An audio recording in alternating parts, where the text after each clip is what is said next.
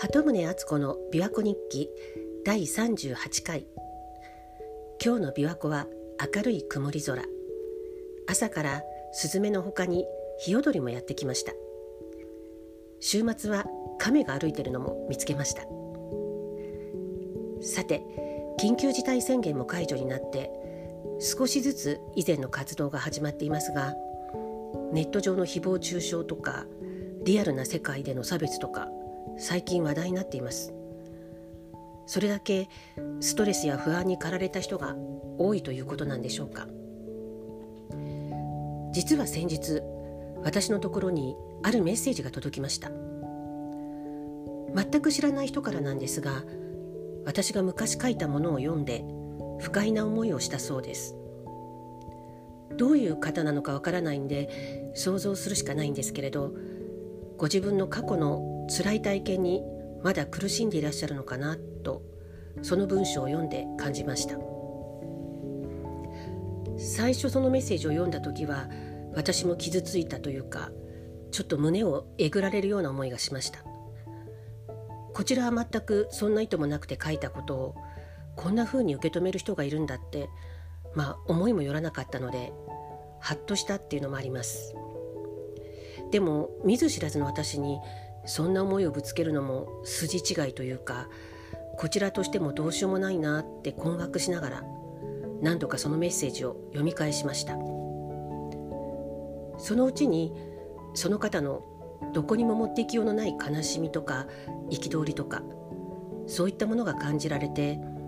でもそれをどこにもずっとぶつけられないでいて、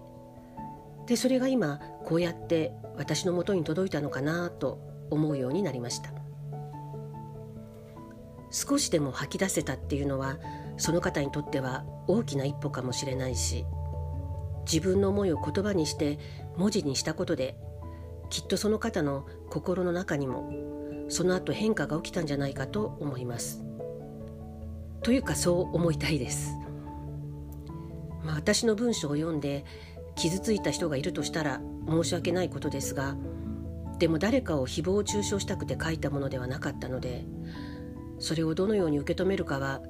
その人次第っていうことですよね。もしかしたら私が書いたものの中に、その人の悲しみを引き出すトリガーのようなものがあったのかもしれません。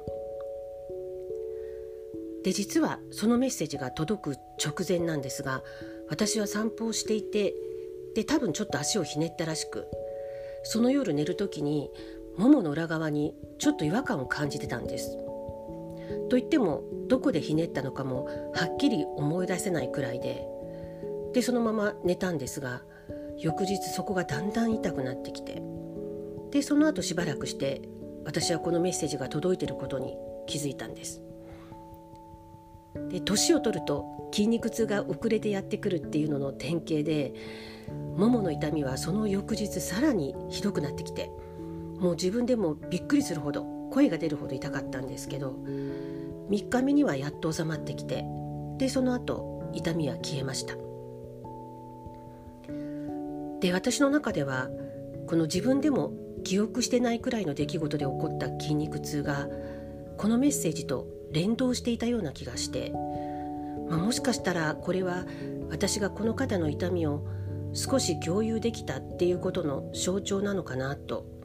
まあ、自分に都合のいい勝手な解釈かもしれませんが、そんなことを思いました。その方はこちらから返信できないような形で連絡してこられたので、もう私からはどうしようもないんですけれども、でも正直な思いを吐き出したことで、その方が少しでも楽になってらしたらいいなと思います。そのメッセージは私が読んだだけで公になることはないので、誰かを傷つけることもないですし、王様の耳はロバの耳じゃないですけど、公の場所ではない自分だけの場所であれば、自分の辛い気持ちや正直な気持ちを吐き出してもいいですよね。思いっきり泣いたっていいし、で、すっきりしていつもの自分に戻ればいいと思います。みんないろんなものを抱えて生きてるんですね。私はといえば、遅れてやってきた筋肉痛に体の衰えを感じてちょっと焦りました。どこでひねったか記憶がないっていうのも困ったもんですが、でも忘れられるっていうのは幸せなことかもしれませんね。でもいいことだけはしっかり覚えていますけど。それではまた。鳩宗敦子でした。